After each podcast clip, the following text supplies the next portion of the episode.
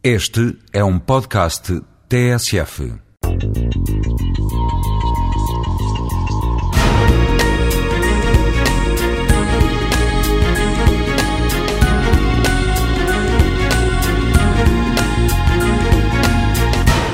A mobilidade urbana é hoje um instrumento fundamental da cidadania e da inclusão, na medida em que as pessoas que não têm acesso à mobilidade têm espaços vitais muito estreitos e têm com isso oportunidades de acesso muito reduzidas.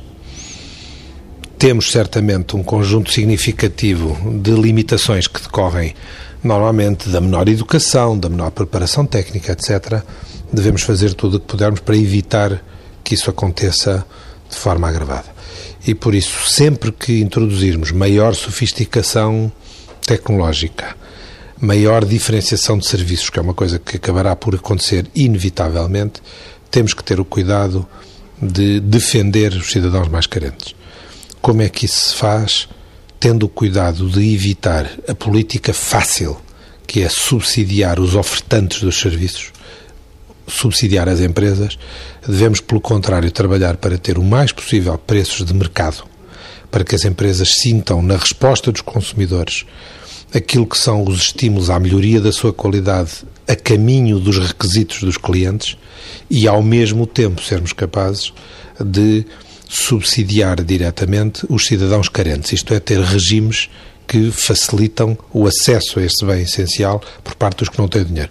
Para podermos fazer isso, felizmente já temos as soluções, que são as instituições de proteção social, seja das pessoas com menos rendimentos, seja das pessoas idosas, seja das pessoas desempregadas, etc.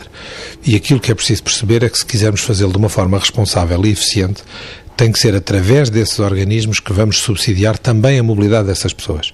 Ou seja, o subsídio à mobilidade, aquilo que seja de alguma maneira uma comparticipação no preço do passo social ou algo equivalente, tem que vir do orçamento dessas instituições e não como um bónus que as empresas de transportes públicos dão. Esses orçamentos têm que ser reforçados, mas passamos a ter a percepção global do que é que são as necessidades dessas pessoas e quais as escolhas que devem ser feitas. Se o fizermos assim, temos simultaneamente uma solução que é socialmente mais justa e economicamente mais eficiente.